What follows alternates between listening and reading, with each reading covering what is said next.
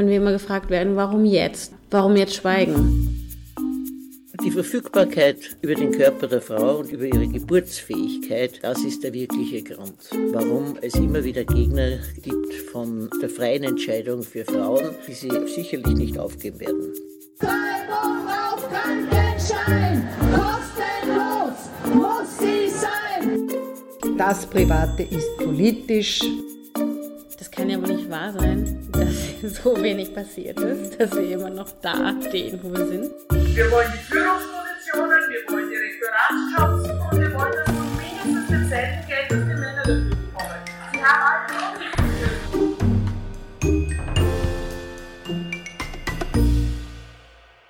Hallo und herzlich willkommen bei Große Töchter.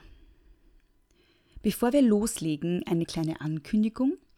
Es gibt jetzt einen Große Töchter Newsletter und der Grund dafür ist, dass es leider über Facebook und Instagram immer schwieriger wird, Leute tatsächlich zu erreichen. Es ist nämlich so, dass aufgrund der Algorithmen auf den Social Media Plattformen Posts für die Seiten nicht bezahlen, so weit nach unten gereiht werden, dass ihr sie oft gar nicht mehr seht, obwohl ihr die Seiten abonniert habt und obwohl ihr sie geliked habt.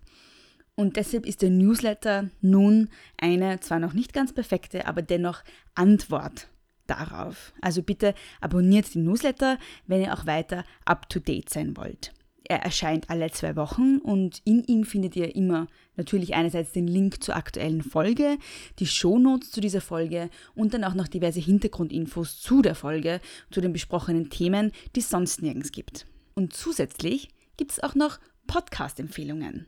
Ich bin ja selbst eine sehr eifrige Podcast-Hörerin und ja, das ist ein Euphemismus für süchtig. Und ich freue mich sehr, dass ich nun über diesen Newsletter auch meine Lieblingspodcasts mit euch teilen darf.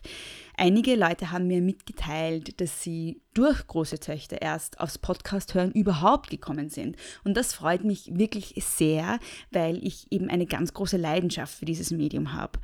Und im Newsletter bekommt ihr eben weitere Empfehlungen zum Hören, abgesehen von große Töchter. Normalerweise drei an der Zahl, wobei ein Schwerpunkt liegt auf Podcasts, die in Österreich und von Frauen und LGBTIQ-Menschen gemacht werden. Frei nach dem Motto Support Your Local Podcast Girl Gang. Den Link zur Newsletter-Anmeldung findet ihr in den Show Notes. Also wenn ihr jetzt auf eurer Podcast-App auf Beschreibung klickt, dann solltet ihr da den Link zur Newsletter-Anmeldung finden. Wenn ihr über die Podbean-Seite hört, dann solltet ihr ihn sowieso sehen in der Beschreibung. Ich habe ihn aber auch äh, auf der Facebook-Seite von Große Töchter geteilt. Also wenn ihr da draufklickt, könnt ihr den Newsletter abonnieren. Und das Abonnieren des Newsletters ist übrigens genauso wie das Abonnieren des Podcasts selbst gratis. In der heutigen Folge ist Carla Heer zu Gast. Sie ist Mitinitiatorin des Gemeinschaftsblogs Buch. B-U-U-U.ch. Buch ist ein Blog, der es sich zur Aufgabe gemacht hat, diverse und feministische Kinderbücher, die auf Deutsch erscheinen, ausfindig zu machen, zu rezensieren und vorzustellen. Das wird auf dem Blog selbst so beschrieben, Zitat, wir mögen interessante, witzige und oder spannende Kinder- und Jugendbücher. Im Idealfall vermitteln sie vielfältige und progressive Rollenbilder, reproduzieren keine Stereotypen und Klischees und marginalisierte Charaktere oder Lebensrealitäten werden nicht ausgeschlossen. Auf diesem Blog stellen wir Klassiker, Novitäten und Geheimtipps vor und rezensieren sie mit dem Fokus auf diese Kriterien. Da habe ich mir gedacht, das passt doch sehr gut zu Weihnachten. Sicher haben einige von euch Kinder, Enkelkinder, Patenkinder, Nichten, Neffen, für die es jetzt Geschenke zu kaufen gilt. Und sicher wissen einige von euch auch nicht, was sie besorgen sollen. Fret no more. Ihr könnt euch jetzt entspannen und Punsch trinken und aufhören, die Marie-Hilfer-Straße auf und ab zu laufen, denn große Töchter und Buch sind zur Stelle und verraten euch in folgendem Interview, welche Kinder- und Jugendbücher im Jahr 2018 besonders empfehlenswert sind. Carla Heer war nämlich so nett, eine Top-10-Liste der besten, diversen und oder feministischen Kinderbücher aus dem Jahr 2018 für euch zusammenzustellen. Und da ist sicher was dabei für eure Kinder, Enkelkinder, Patenkinder, Nichten und Neffen und vielleicht ja auch für euch selbst. Ich meine, wer sagt, dass man nicht auch als Erwachsene Bilderbücher anschauen darf? Viel Spaß mit dem Interview. Hallo Carla, schön, dass du da bist. Hallo, danke für die Einladung. Du bist ja eine der Mitgründerinnen vom Gemeinschaftsblog Buch, also www.buuu.ch. Magst du mal darüber erzählen, was das ist? Genau, wir sind eben ein Gemeinschaftsblog und stellen Kinderbücher vor mit Schwerpunkt auf Vielfalt und Diversität. Und wann hast du Buch gegründet und aus welchem Grund heraus? Also den Blog gibt es an sich schon länger. Äh, Ich habe den 2012 mit zwei Eltern aus Deutschland äh, gegründet. Da war ich, also me- meine Tochter war gerade zwei Jahre alt und ich bin selber schon äh, langjährige Feministin, habe mir dann so die Kinderbücher angeschaut, die es gibt und habe dann gesehen, dass das Ganze wirklich sehr rückständig ist. Also die Bücher, die es zu kaufen gibt, waren teilweise ziemlich katastrophal. Und so haben wir uns gemeinsam auf die Suche gemacht nach den guten, vielfältigen Kinderbüchern und haben auch quasi recht beliebte Negativbeispiele vorgestellt. Also es war so ein Austauschding vor allem. Ich habe zuerst geglaubt, dass ihr in der Schweiz ansässig seid, weil wegen dem Punkt .ch seid ihr aber nicht, ihr seid WienerInnen. Das glauben alle immer, leider, ja. Vielleicht müssen wir uns perspektivisch was Neues überlegen, eine neue Domain. Es war so der lustige Wortwitz Ja, ja, mit klar. Buch, aber es ist, glaube ich, zu verwirrend. Ja. ja, ich schreibe meine Doktorarbeit gerade über Disney, das heißt, wir haben sicher einiges zu plaudern heute in Bezug auf ähm, Medien, die für Kinder gemacht sind und den Geschlechterbilder, die darin vorkommen. Ähm, eine ganz allgemeine Frage, die ich habe, so welche Vorstellungen von Weiblichkeit und Männlichkeit findet man oft in Kinderbüchern? Jetzt nicht speziell in denen, die du oder die, die ihr euch an, also nicht in, in den unter Anführungszeichen diversen feministischen, sondern insgesamt. Also was kommt da oft vor? Also das ist generell recht eindeutig. Zuerst einmal muss man sich überhaupt bewusst auf die Suche nach den weiblichen Figuren machen. Da haben die Macherinnen von Good Night Stories for Rebel Girls, das ist so ein boomendes Kinderbuch. Da geht es um Frauenbiografien. Ich bin persönlich gar nicht so begeistert von dem Wirklich? Buch. Ja, aber die haben eine voll super Marketingkampagne gemacht, um ihr Crowdfunding zu pushen. Da haben sie die 100 äh, besten, also die New York Times Bestseller ausgegraben und geschaut, in wie vielen Frauen vorkommen. Das waren ein paar. Also, eh, nein, das war die Hälfte ungefähr. Und in wie vielen von denen die Frauen Sprechrollen haben. Und das waren nur mal ganz wenige. Und dann haben sie noch die Prinzessinnen-Geschichten aussortiert und übrig geblieben ist fast nichts. Also man muss sich überhaupt erst nach Frauenfiguren, die überhaupt eine Rolle spielen, ziemlich auf die Suche begeben. Die gibt es nicht so. Das heißt, das heißt, Frauen kommen überhaupt selten vor. kommen selten vor. Oder eben sie haben, sie, sie haben keine wirklichen Rollen zugewiesen. Da haben wir uns dann auf Buch überlegt, dass man auch den Bechteltest anwenden kann. Das sagt dir sicher auch was. Ähm, das ist ein Instrument, in dem man ursprünglich Filme untersuchen kann, um, ob mindestens zwei Frauen vorkommen, ob die einen Namen haben und ob die über etwas anderes sprechen als ein Mann. Und dasselbe kann man eigentlich auch für Kinderbücher machen. Und da kommt dann nicht so ein gutes Ergebnis Ja. raus. Also es gibt generell wenige. Wenn man das Ganze dann noch umlegt und, und ähm, eine Intersektionalität einbezieht und dann auch auf ähm, Mädchen of Color achtet, auf behinderte Kinder, schaut das noch schlechter aus.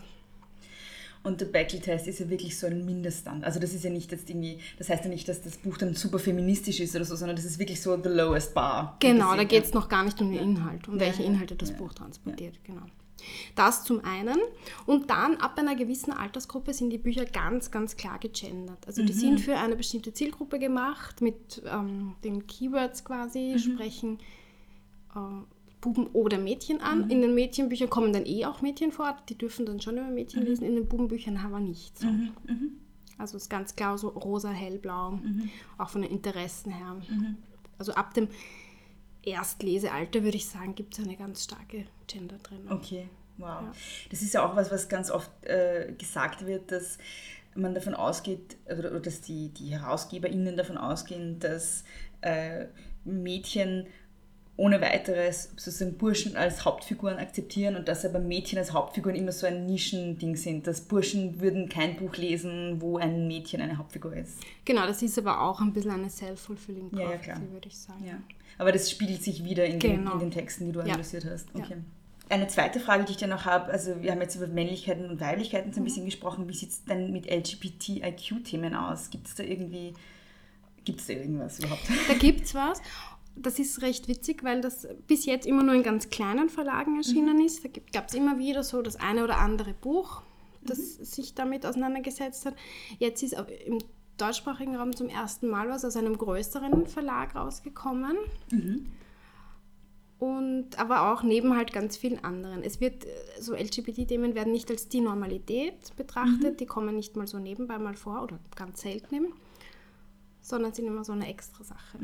Was, was ist überhaupt ein feministisches oder diverses Kinderbuch? Was macht das aus? Welche Kriterien muss es erfüllen, damit du es als empfehlenswert, mit- damit du es empfehl- empfehlenswert findest und was versteht ihr unter diesen Begriffen überhaupt mal? Also so eine, ein einziges Kriterium gibt es für mich gar nicht. Für mich spielen da ganz viele verschiedene Dinge eine Rolle und nicht jedes Buch kann alles berücksichtigen. Also es sollten Bücher sein, die ganz vielen verschiedenen Kindern erlauben, sich mit den Protagonistinnen zu identifizieren. Die unterschiedliche Erfahrungen aufgreifen und die vor allem Stereotype auf den Kopf stellen oder in Frage stellen. Und auch die Kinder zu Wort lassen, die sowieso nicht so oft, deren, deren Leben sowieso nicht so oft repräsentiert wird. Und das ist eben aber auch auf ganz vielen verschiedenen Ebenen präsent. Weil du vorher über Good Night for Rebel Girls gesprochen hast, das ist ja, das boomt ja sehr. Und da würde mich interessieren, warum du das nicht so toll findest. Hast ja gemeint, du Ja. bist ja nicht so ein Fan davon. Ja, ich, ich bin, glaube ich, immer noch die einzige Person, die es ständig kritisiert. Aber weil ähm, ich finde das Buch einfach nicht gut gemacht. Also in Amerika wird es äh, ab vier empfohlen.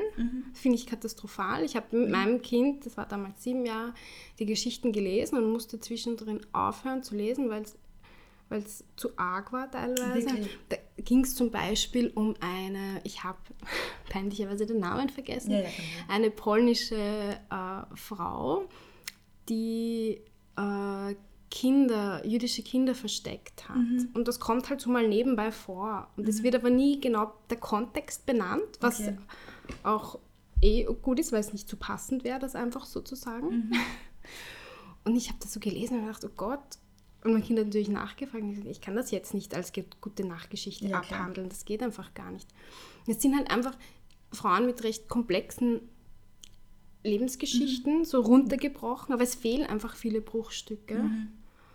Und teilweise sind es halt nicht, also man kann natürlich auch die Auswahl der Frauen kritisieren, die einerseits schon sehr vielfältig ist, also aus vielen, also aus allen Kontinenten, viele unterschiedliche Frauen, aber es sind schon richtige Bösewichtinnen auch dabei. Die werden aber nicht als solche markiert. Also, Okay, also ja, okay. genau. Also ich bin einfach kein großer Fan. Ich habe es jetzt wieder entdeckt, lustigerweise, weil ich jetzt in einer Mittelschule arbeite. Ja. Und ich finde, es passt ganz genau für diese Zielgruppe. Also für Kinder, die so 11, 12 sind, nicht so komplexe Texte lesen können, aber die Geschehnisse rundherum ein bisschen einordnen können. Das funktioniert schon eher. Das heißt, es ist auch ähm, zu wenig Kontext einfach gegeben, also, zu, zu, also es wird zu viel vorausgesetzt an, an historischem Wissen auch zum Teil. Es ist einfach ein bisschen irgendwas. Okay, okay, Also ich finde es halt einfach als Kinderbuch nicht gut. okay. Aber Ich finde viele, also ich finde es urschön illustriert und die Idee und so, also es, es macht schon was her, aber dass es so gehypt wird, ist, glaube ich, einfach deswegen, weil es in die Richtung wenig gibt. Und da war, und sie haben halt wirklich eine gute Kampagne gehabt und eh klar, die Leute wollen sowas. Aber wenn ich es dann immer sehe auf den Instagram-Fotos im Kinderzimmer von so Ja, ja, vierjährigen Mädchen, denke ich so, ah, Es gibt jetzt mittlerweile zwei Teile und da gibt es ja auch noch eines für Burschen, von dem ich jetzt nicht mehr weiß, wie es heißt. ja, das habe ich letztens komplett Ja, ja. zerrissen. Wirklich? Ja, das ist nämlich für mich ein eindeutiger Fall von Gender Marketing. Weil, also das ist schon auch wirklich interessant. Diese Burschen rennen so unter dem Deckmantel, sie sind die Good Guys. Sehr interessant, weil bei den Rebel Girls auch nicht nur die Guten sind. Und die Buben sollen positive Beispiele kriegen. Nur ich habe dort nicht den roten Faden gefunden. Okay. Also das waren halt, ja, Bill Gates, weil er sein Vermögen auch manchmal den Armen gespendet hat. Oder Jamie Oliver, der Bioessen in die Schulküchen gebracht hat. So, ja, eh, aber das ist ganz seltsam eigentlich, das Buch. Okay. Und meiner Meinung nach, glaube ich, wollten die einfach mitmischen. Und da habe ich letztens was Lustiges erlebt im Talier. Hat eine Frau beide Bücher in der Hand gehabt und hat sich so gewundert und die Verkäuferin hat gesagt, na, jetzt haben wir endlich auch das Bubenbuch so zum Ausgleich. Lange hatten wir nur das Mädchenbuch. Und da habe ich gedacht, ja, es ist, ich habe es mir nicht eingebildet. Das heißt, es ist auch tatsächlich so, dass das Bubenbuch für Buben gemacht Es ist. und ist für Buben, genau. Genau. Mhm. Und das ist das, was du dann kritisieren würdest dran, weil es eben Gender Marketing ist und weil, weil natürlich auch zum Beispiel dann das Mädchenbuch die Buben lesen sollten. Eigentlich. Genau, ja. ja. ja. Oder, also ich finde halt einfach, dass es nicht ein weiteres Bubenbuch braucht. Mhm. Ja, ja, ja. Mhm. Eine Frage, die mir Leute immer stellen, wenn ich sage, dass ich zu Disney forsche, ist, warum? Ja. Wer braucht das? Äh, warum ist es wichtig? Wen interessiert das? Ist ja eh nur für Kinder. Ja, so, das ist ja nicht, nicht wert, sich damit auseinanderzusetzen, diesen, dieser Kleinkram so ein bisschen. Ja. Ähm, und äh, ich habe da für mich natürlich eine Antwort mittlerweile mit zurechtgelegt, aber warum, was sagst du da drauf? Also warum ist es wichtig, sich mit Medien auseinanderzusetzen, die sich an Kinder richten? Ähm, genau, und mit Büchern dann auch noch im Speziellen. Na, sie prägen halt ganz eindeutig Kinder. Und Bücher sind halt, da, bei uns gibt es viele Bücher, wir lesen gern. Es ist einfach das Naheliegendste, mir die genau anzuschauen. Und Bücher schaffen ja auch Realität, also Geschichtensprache, geschriebene Sprache, Bildsprache schafft Realitäten, die dann Kinder übernehmen. Und wenn ein Kind sieht, dass Dinge normal sind in einem Buch, dann glaubt es auch, dass das normal ist. Bevor wir jetzt zu den Positivbeispielen kommen, äh, welche Kinder haben dich besonders, äh, welche Kinder, welche Kinderbücher haben dich besonders aufgeregt im letzten, also im Jahr 2018, jetzt sagen wir mal? Tatsächlich war das das Boys-Buch. Das hat mich wirklich aufgeregt. Äh, Ich habe habe auch ein bisschen Spaß dran gehabt, es Ja. zu zerreißen, weil weil es halt so Gender Marketing, das muss ich eh nicht extra kritisieren, das sieht man ja so, aber wenn es unter einem progressiven Deckmantel passiert, das ärgert mich dann auch richtig. Magst du kurz vielleicht den Begriff Gender Marketing noch ein bisschen erklären? Also Gender Marketing ist, wenn äh, für verschiedene, also für Kinder, für Buben und für Mädchen unterschiedliche Dinge hergestellt werden und dann den Eltern suggeriert wird, dass nur Buben das haben dürfen und dass Mädchen das haben dürfen. Und die Kinder übernehmen das dann natürlich auch, äh, was halt im Endeffekt den Grund hat, dass die Leute mehr kaufen, weil man kann ja nicht dann die, das pinke Fahrrad dem kleinen Bruder vererben. Das gibt es natürlich dann bei Erwachsenen auch. Also das beste Beispiel war ja Big mit den Stiften, wo es dann plötzlich, äh, die haben dann so eine Kampagne gestartet, wo sie äh, ihre Plastikkugelschreiber dann pink und glitzerig gemacht haben und gesagt haben, das ist dann Pink for Girls. Genau. Äh, Big for Girls. Big Finger, Ja, So, ja. und die waren natürlich auch teurer als die Genau. regulären Stifte. Ja. So. Das ist ja, äh, das soll meine Weihnachtsfolge sein. äh, und nachdem zu Weihnachten ja alle dem Konsumwahn verfallen und sicherlich einige sich fragen, welche Geschenke sie denn kaufen sollen, äh, vor allem auch Geschenke für Kinder, welche Kindergeschenke sie kaufen sollen. Was sind so deine Top 10 empfehlenswerten Kinderbücher, die entweder letztes Jahr, also sagen wir mal, die letztes Mhm. Jahr erschienen sind und äh, was, was würdest du empfehlen, kann man den Nichten und Neffen schenken? Genau, vorweg. Kinderbücher sind überhaupt das beste Geschenk immer. Das kommt immer gut an. Ja. Würde ich sowieso immer nur empfehlen.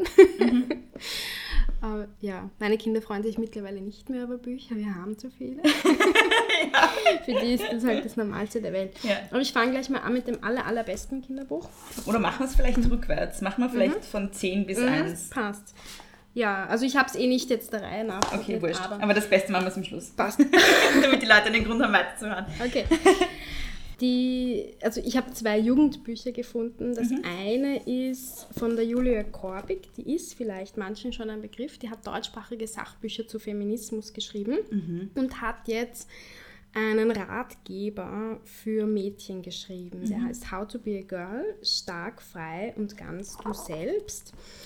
Und da holt sie quasi die jungen Mädchen da ab, wo sie gerade stehen. Also Mädchen wachsen oft so auf, glauben, naja, die Welt steht ihnen offen.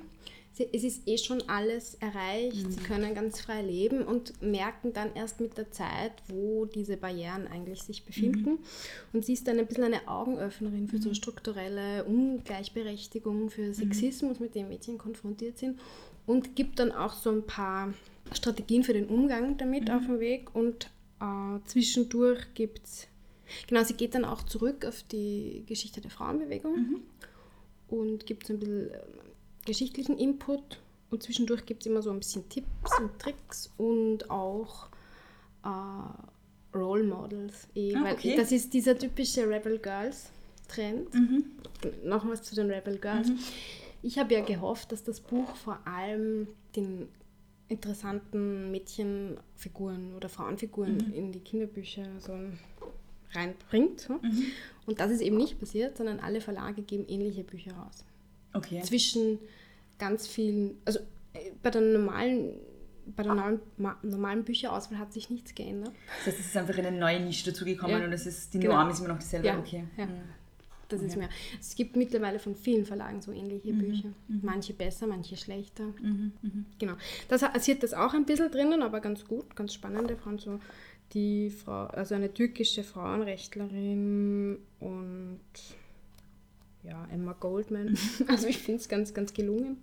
Und auch aktuelle Frauen, ähm, gerade aktuell wirken, bildet sie ab. Cool. Es ist auch, darf ich mal kurz schauen? Keine Angst, ich werde das alles, auf, also ich werde die Covers fotografieren und auf Instagram stellen. Es ist auch schön äh, rosa und glitzerig, Ja. der Einwand. So viel zum Thema Gender Marketing.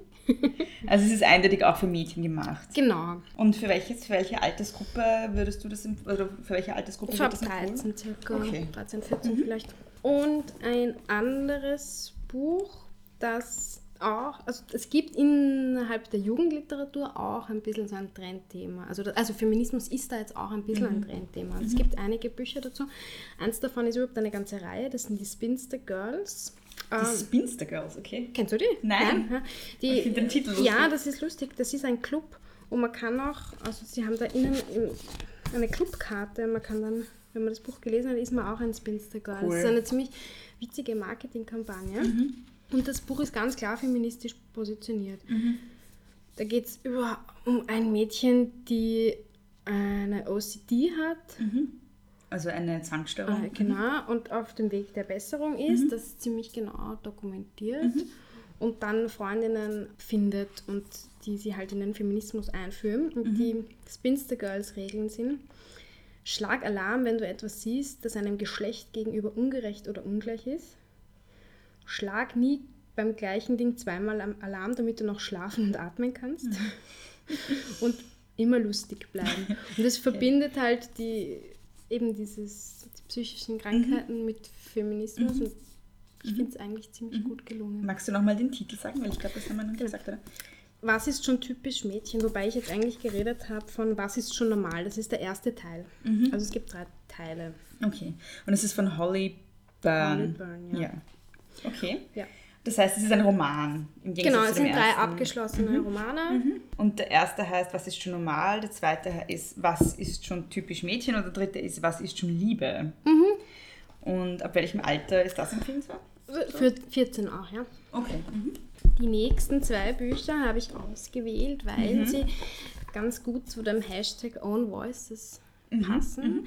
Äh, Und zwar geht es darum, dass ähm, Autorinnen, die einer marginalisierten Gruppe angehören, Bücher über eben diese marginalisierte Gruppe schreiben, dass nicht jemand anderer über irgendein Thema schreibt, von dem er oder sie keine Ahnung hat. Und das sind zwei echt witzige Kinderbücher. Schaut auch sehr witzig aus. Ähm, das erste ist von äh, Marguerite Aboué. Die hat äh, vor ein paar Jahren einen Comic herausgebracht, der heißt Aya. Also ist auch so eine Graphic Novel, Aya. Ähm, Ayas? Aya. Okay. Da geht es um eine junge Frau.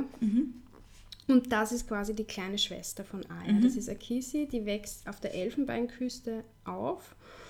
Und es sind so kurze Geschichten über ihre Kindheitserlebnisse. Es ist ziemlich lustig, ziemlich skurril, ziemlich verrückt und ziemlich ungeschönt auch. Ähm, mein Kind liebt und ist ziemlich fasziniert.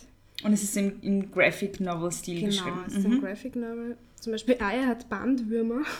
Oh, okay. Und ihr kommt einer aus der Nase raus und damit jagt sie ihren Bruder. Oh nein.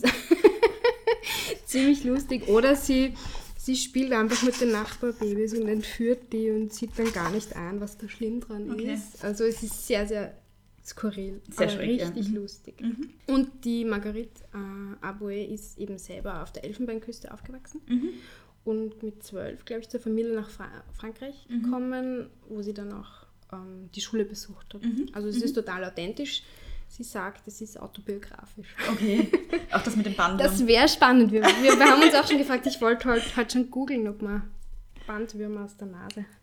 ja, das hätte ich noch nie gehört. Aber, Wir haben es noch nicht gemacht. Ja. Genau. ähm, ja, welche, für welche Altersgruppe würdest du das empfehlen? Ab sechs vielleicht, Mhm. es kommt drauf an. Also es ist nichts Schlimmes drinnen, aber es ist immer so schwierig mit den Altersempfehlungen, Ja, ja. weil die Kinder einfach so unterschiedlich Ja, klar. Ja. sind. Aber mit So Vorbehalt ungefähr. ab sechs, ja. ja. Also das ist im Gegensatz zu den anderen beiden nicht ein Teenager-Roman. Genau, habe, genau. Der Eimer würde ich ähm, ab vier empfehlen. Das ist von der Bolata Silis Hu. Ich weiß Mhm. nicht, wie man es genau ausspricht. Ich kann nicht Dänisch. ja, Ähm, ich auch nicht, deshalb kann ich dir jetzt leider nicht. Sie ist eine bekannte grönländische Künstlerin der Gegenwart. Mhm. Oh, bildende Künstlerin und was noch? Ich glaube, Skulpturen macht Mhm. sie auch. Und sie ist in Grönland aufgewachsen. Mhm. Es gibt ja schon recht viele Bücher auch so über die Arktis, wie die Kinder in der Ja, ja, Arktis ja. leben. Und das ist ein wirklich schöner Kontrast. Also die Eimer ist lustig. Äh, Die Eimer ist die Hauptfigur. die Eimer ist die Mhm. Hauptfigur, da hat sie ein Foto von, also dieses Mädchen ist quasi ein, ein Modell. Sie hat immer nur den, den Kopf von dem Mädchen hergenommen und den Rest urschön illustriert. Und es ist auch so Collage, also ich, ich finde das Ja. auch voll lust- lustig, weil es ist so eine Collage, also es ist immer tatsächlich ein Foto von dem Kopf und dann immer ähm, auf, auf, ja, der Rest ist gezeichnet. Ja, also man merkt, dass sie bildende Künstlerin ist. Und die Eimer, ähm, also es geht um die, um die, die Wünsche und Vorstellungen von Eimer. Sie möchte zum Beispiel einen äh, Nagelsalon für Schlittenhunde aufmachen, weil sie so gerne Nägel lackiert. Und in einer anderen Geschichte möchte sie, ist sie ein Fußballer namens Axel Thompson und versucht dann auch im Stehen ins Klo zu pinkeln Okay, gelingt ja. klingt mittelmäßig, ja. Also es ist einfach wirklich lustig und Okay. echt mal eine neue Perspektive auf eine Jugend, äh, auf eine Kindheit in Grönland. ja. Also ich habe gesagt, das ist wie eine Kon Konfetti-Kanonen-Explosion, weil auch ganz viele Konfetti, also das Thema zieht sich durchs ganze Buch und das passt auch. Es Das ein- Thema Konfettis. Ja, Wirklich? es Okay. ist einfach so ein Knallerbuch. Okay, cool. Hat uns sehr begeistert. Sehr schön. Also das ist Eimer von Bolata Silis Höh. Ja. Oder so. Ihr werdet es dann auf Instagram finden. König Gu, das passt zu einem Thema, das du auch schon angesprochen hast, und zwar die Bücher für Buben. Mm, okay. Und König Gu schaut jetzt mal nicht sonderlich gegendert aus. Würde ich meinen, spricht diese Buben auch an, die keine Bücher über Mädchen äh, lesen. Es geht um einen Buben, um einen mittelmäßigen, normalen Buben, Um einen mittelmäßigen Buch. ganz einen normalen, Okay. der dann in den Wald flüchtet, weil er gemobbt wird. Also Oh, er okay. läuft weg und trifft dann auf König Gu. Und König Gu ist ein Mädchen mit Bart. Wie cool. Und es serviert quasi so eine schräge Figur, Ja. kommentarlos. Sie ist einfach Ja. so. Und ich denke auch, wenn man das dann beim ersten Mal denkt man sich noch, Hä? Wenn man es dann, wenn man dann weiterliest und es kommt nochmal vor, ja, dann ist es halt so. Mhm. Das finde ich urgelungen, weil es, es, geht so ein, es kommt so ein bisschen von hinten ran. Und König Gu lebt mit einem Wombat in einem riesen Baumhaus, das sie selber konstruiert hat. Und ja, hat einfach einen langen Bart. Also das wird auch manchmal thematisiert, aber nie hinterfragt. Mag auch gern so Bartfiguren, äh, Frisuren und ja, König Gu trägt Bart. So ist es. Und, sie, hilft heißt, sie heißt auch König. Sie heißt König Gu, ja. Ja. Und gemeinsam überlisten sie dann den bösen Mobber. Also Cool. ich finde das echt, hätte ich jetzt auf den ersten Blick nicht äh, als vielfältiges oder diverses Kinderbuch Ja, ja. wahrgenommen, umso begeisterter bin ich von solchen Büchern. Und Wie bist du darauf gestoßen dann? Weil wenn man den Einband jetzt ausschaut, also ich hätte mir jetzt nicht gedacht, dass das irgendwie feministisch interessant sein könnte. Ja, ich studiere halt so die Verlagsforschung und, dann, Ja, und beim dritten Mal ist es mir dann aufgefallen, dass das ein Mädchen ist und dass das irgendwie spannend sein könnte. Ja, ist von Adam Stower, ein engl-britischer Autor und altersmäßig so so, sobald man halbwegs flüssig lesen kann, so acht, neun schätze ich mal. Es hat auch einige Illustrationen drin, oder? Genau, Ja, es gibt immer so Comic-Sequenzen. Sehr schön. Also König Gu mit zwei U. Ein Pappbilderbuch, also Sehr eins schön. mit ganz dicken Seiten habe ich mitgenommen. Wobei ich finde, das ist stellvertretend für alle Bücher dieser Serie. Mhm. Ähm, die sind von der Nathalie Chou, das ist Mhm. eine französische Illustratorin, Mhm. die so ganz viele mein erstes Buch von Mhm. rausbringt. Die- Und wie, wie heißt die Reihe? mein erstes Buch von oder Ah, mein okay. erstes großes Buch Okay, von. Da mhm. gibt es mehrere. Und ich habe jetzt das mit den Fahrzeugen mitgenommen und dann Ja. gibt es auf jeder Seite Fahrzeuge abgebildet. Mhm. Und bei ihr ist es immer, also sie bildet immer auch Vielfalt mit ab. Da Mhm. ist zum Beispiel eine schwarze Polizistin Mhm. und mit einem Hund. Großartig. ähm, es gibt auch äh, Krankenwagenfahrerinnen, was haben wir da noch? Eine Bauarbeiterin, die die Planierraupe fahrt. Mhm. Es gibt immer, also es gibt weiße, schwarze Protagonistinnen.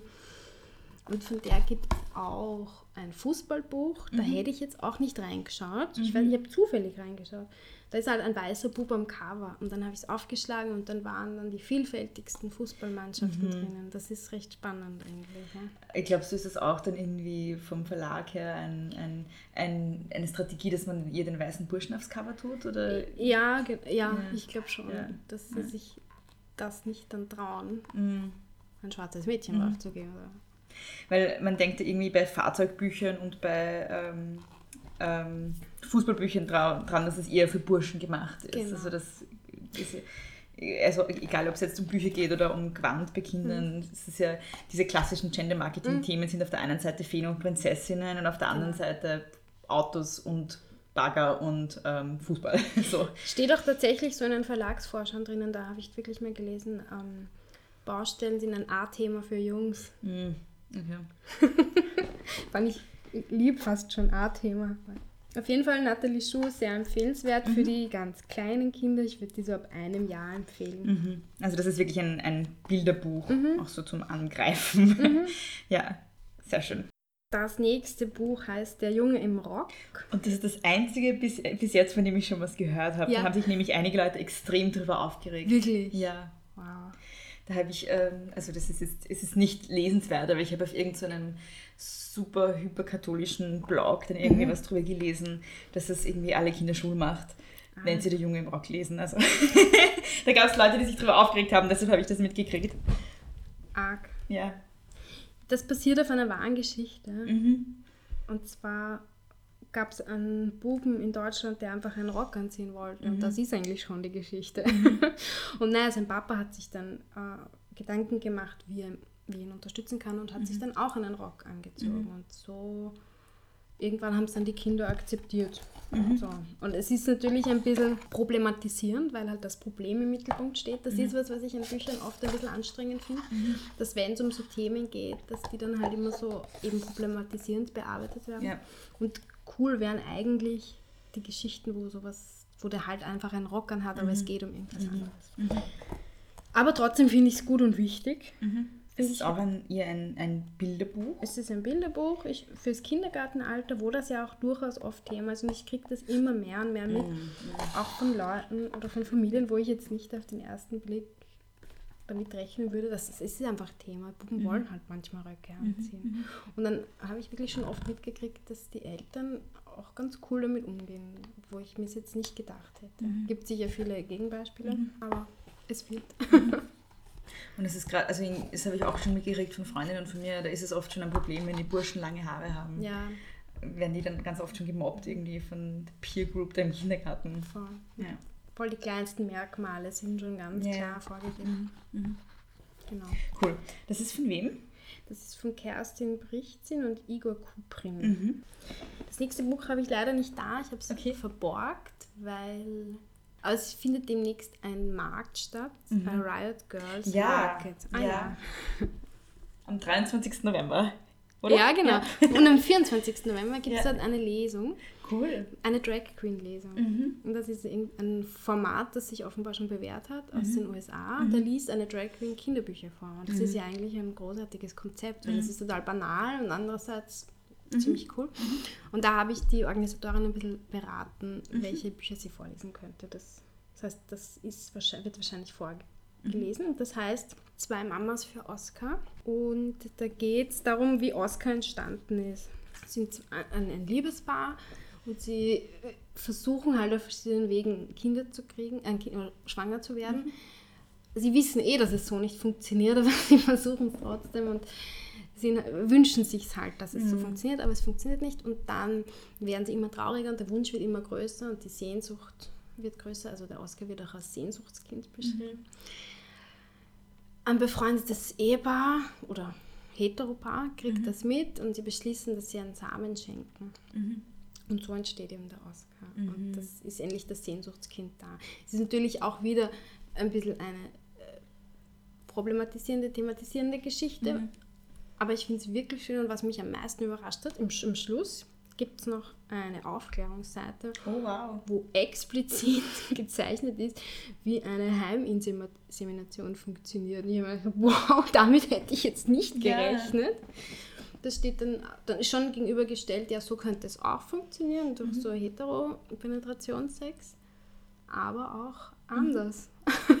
Wo ist das Buch her? Ist das aus den USA? Nein, das ist eben aus dem Ellermann Vorleseverlag und aus Deutschland. Okay. Mhm. Und das ist eben das Buch, von dem ich geredet habe, das ähm, aus einem recht großen Verlag eigentlich Ja, ist. ja. Noch ein queeres Kinderbuch. Mhm. Das ist von Luzi Loder und heißt PS, es gibt Lieblingseis. Und da geht es eigentlich um Intersexualität. Also das Oh, ist okay. ein, da finde ich halt nett, dass es eigentlich eine Einschulungsgeschichte ist. Also das Kind kommt in die Schule. Mhm. Das ist der Bella. Mhm. Äh, ja, Bella hat seinen ersten Schultag und dann wird thematisiert, dass äh, der Bella intergeschlechtlich ist und die Lehrerin macht das eigentlich ziemlich gut. Es ist einfach normal und ja, wie ist das eigentlich? Was ist das? Sie erklärt das. Und, oder Bella erklärt das selber. Das bedeutet, dass ich sowohl etwas von einem Jungen als auch von einem Mädchen habe. Und dann wird es aber schon ein bisschen komplizierter und die Kinder sagen, nein, das gibt es nicht. Und dann kommt Bellas Vater in die Schule und erklärt das. Und das finde ich ziemlich super, weil, also das ist generell so ein, das Thema Gender behandelt. Ähm, er sagt halt, die Kinder sollen sich einteilen in eine Gruppe mit glatten Haaren und eine Gruppe mit lockigen Haaren. Und dann finden die Kinder aber, dann sagt die eine, nein, ich habe kurze Haare, ich weiß nicht, wo ich mich hinstellen soll. Und die eine sagt, naja, ich habe zwar glatte Haare, aber ich hätte lieber Locken. Und so kommen sie drauf, dass sie sich eigentlich nicht so gut einteilen lassen können. Dann machen sie das gleiche nochmal mit Lieb äh, Lieblingseis, Schoko oder Vanille. Und dann sagen die, naja, aber ich habe Erdbeer lieber. Und genauso ist dann eigentlich das auch auf Geschlecht. Es gibt total viele unterschiedliche Geschlechter und es, man kann es nicht binär einteilen. Ja, deswegen finde ich das Buch ziemlich gut, weil es eben viele Anknüpfungspunkte auch für die ganze Geschlechterdiskussion bietet. Das heißt, es ist auch ähm, ein Buch, das man Kindern gut vorlesen kann, um die Thematik überhaupt zu erklären, weil es halt innerhalb des Buches gut erklärt wird. Genau, ja, voll. Also das heißt, Ah, nochmal, PS, es gibt Lieblingseis. sehr schön. So, die Top 2. Ähm, mein Weg mit Vanessa ist von Carrasque. Das ist ein französisches Künstlerinnenpaar. Da geht's. Also das Besondere an dem Buch ist eigentlich, dass es komplett ohne Worte auskommt. Es ist ein Silent Book. Sehr interessant. Das ist witzig. Das habe ich, glaube ich, noch nie gesehen. Tatsächlich. Aber dadurch, dass die, vor allem die Gesichter der Kinder so ausdrucksstark gezeichnet sind, braucht es gar keinen Text dazu. Und ich habe mir das Buch angeschaut mit Kindern zwischen 5 und 13. Und wir haben das, und es war immer ähnlich. Sie haben die Geschichte selber erzählt und sie haben begeistert mitgemacht. Also das, das funktioniert einfach, dieses Buch. Da geht es um ein Mädchen, das neu in die Stadt kommt, in die Schule kommt, in eine neue Schule, niemanden kennt, sich unwohl, einsam fühlt und dann am Zuhauseweg auch noch irgendwie gemobbt wird von einem Buben. Und eine Klassenkameradin sieht das und die beschäftigt das total und sie denkt die ganze Nacht nach, wie sie, das, wie sie dir helfen kann. Und am nächsten Tag in der Früh hat sie die Lösung gefunden und holt sie von der Schule ab, äh, holt sie von zu Hause ab, nimmt alle anderen Kinder mit und dann gehen sie gemeinsam. Also am Anfang gehen nur die beiden und dann werden es immer mehr und immer mehr Kinder und irgendwann ist die ganze Seite voll. Und das Buch zeigt halt, wie viel eine kleine Geste bewirken kann. Das ist wirklich schön und wirklich ermutigend. Und eben zusätzlich der Faktor, dass das beides Mädchen auf Color sind, ist Ja. halt schon noch, noch ein Bonus. Also es ist wirklich sehr Das berührend. ist total süß auch. Ja. Also wirklich. Und ich würde auch sagen, das funktioniert schon bei Kindergartenkindern ja. und auch die Kinder in der Mittelschule. Weil sie die Geschichte dann selber erzählen, Ja, mit ihren eigenen Worten. Voll, Ja, ja. sind voll mitgegangen. Und dein Favorite? Mein aller, allerliebstes Lieblingsbuch, das Ja. ist schon im Jänner erschienen und ich Das- wusste im Jänner, dass das das Beste sein wird. Wirklich? Es ist wirklich das Allerbeste. Okay. Und zwar hat es genau die Merkmale, die ich mir immer wünsche von einem Buch, dass eben nicht diese, diese Vielfaltsmerkmale im Vordergrund stehen und thematisiert und problematisiert wird, sondern da ist es einfach so, wie es ist. Es ist die Freundschaft zwischen einem Buben und einem Mädchen und wie sie spielen. Und in der Geschichte geht es äh, um, eine, um ein Abenteuer im Garten und das vermischt sich dann mit ihrer Fantasie. Und es ist extrem schön illustriert. Es ist wunderschön. Aus, ja. Und sie denken sich dann ah, alle möglichen Dinge aus und dann kommen Drachen und sie spielen immer mehr und mehr. Und der Kalle, der ist ein bisschen so der ängstlichere und sensiblere, während die Else mehr so die Schlimme ist.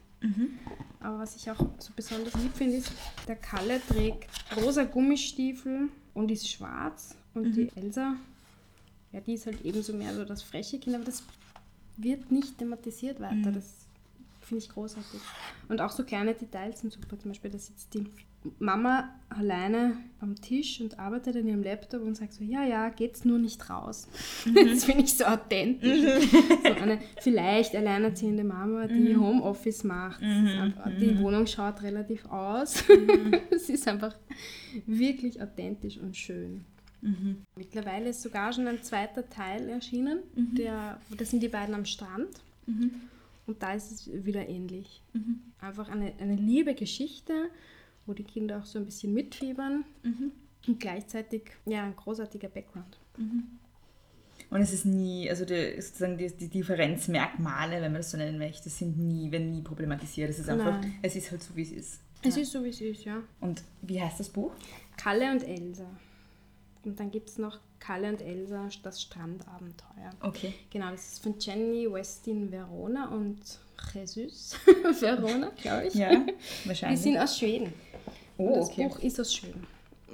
Weil man ja auch sagen kann, dass Schweden ein ziemliches Vorreiterland ist, was vielfältige Kinderliteratur betrifft.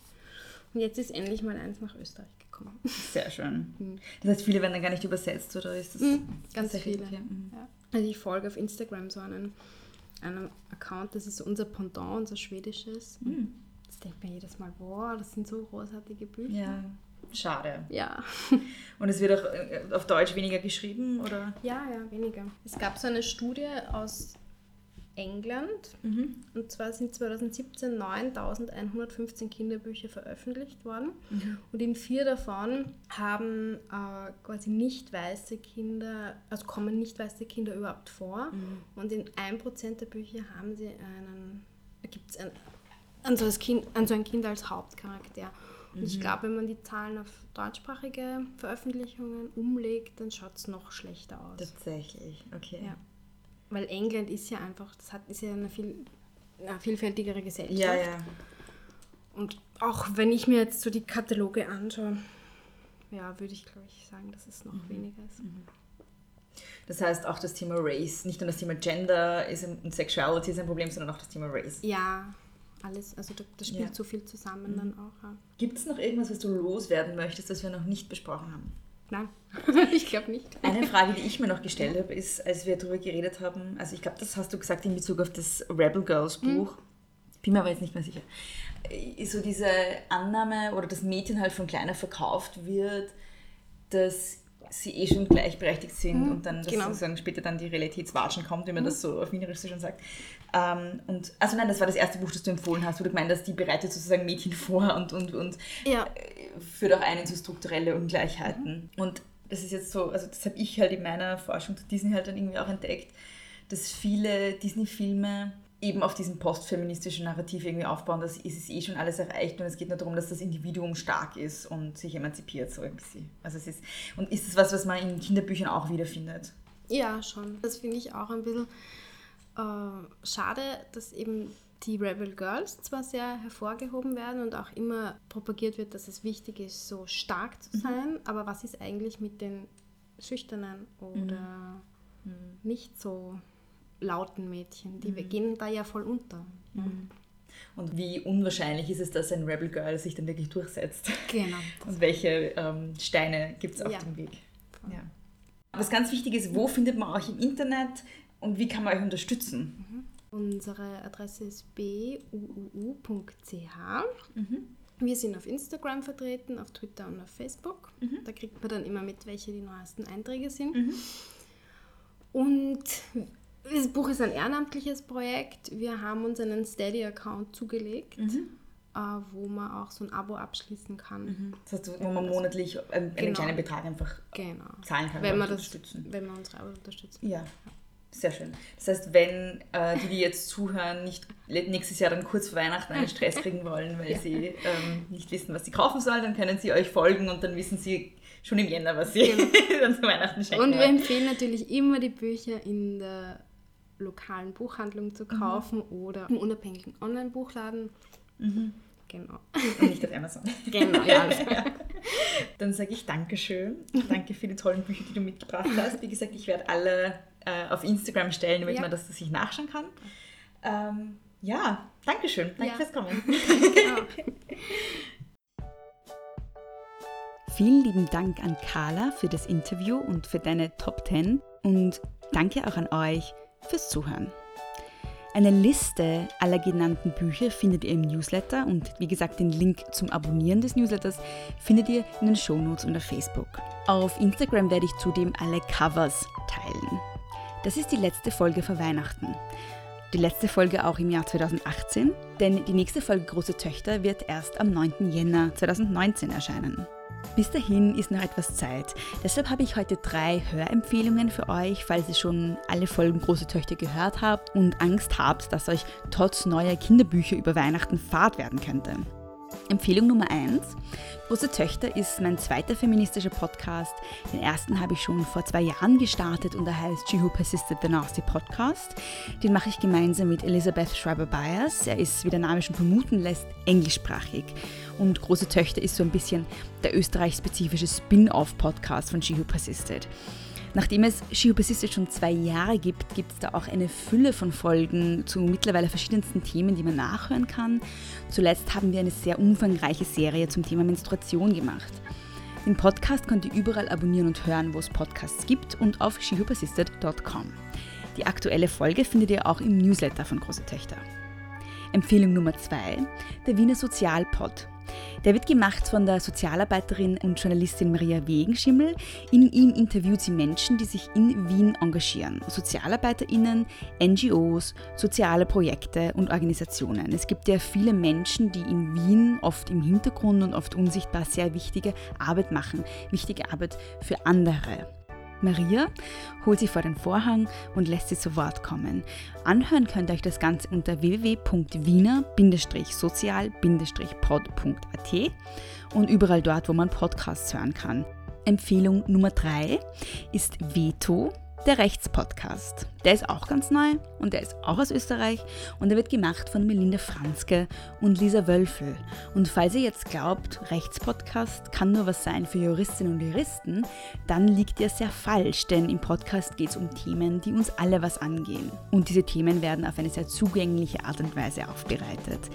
Zum Beispiel waren in der ersten Folge Shifty Hashemi vom Frauenvolksbegehren und Elisabeth Holzleitner, meine Dissertationsbetreuerin, yay, zu Gast und haben die Frage, wie viel Geschlecht steckt im Recht diskutiert. Das ist sehr, sehr hörenswert. All jenen, die sich auf die Feiertage freuen, wünsche ich eine schöne Zeit. Ich wünsche euch Erholung. Ich wünsche euch schöne Feiertage, frohe Weihnachten, wenn ihr das feiert, oder Happy Hanukkah oder was auch immer. Wir hören voneinander im Jahr 2019. Bis dahin, nicht kleinkriegen lassen.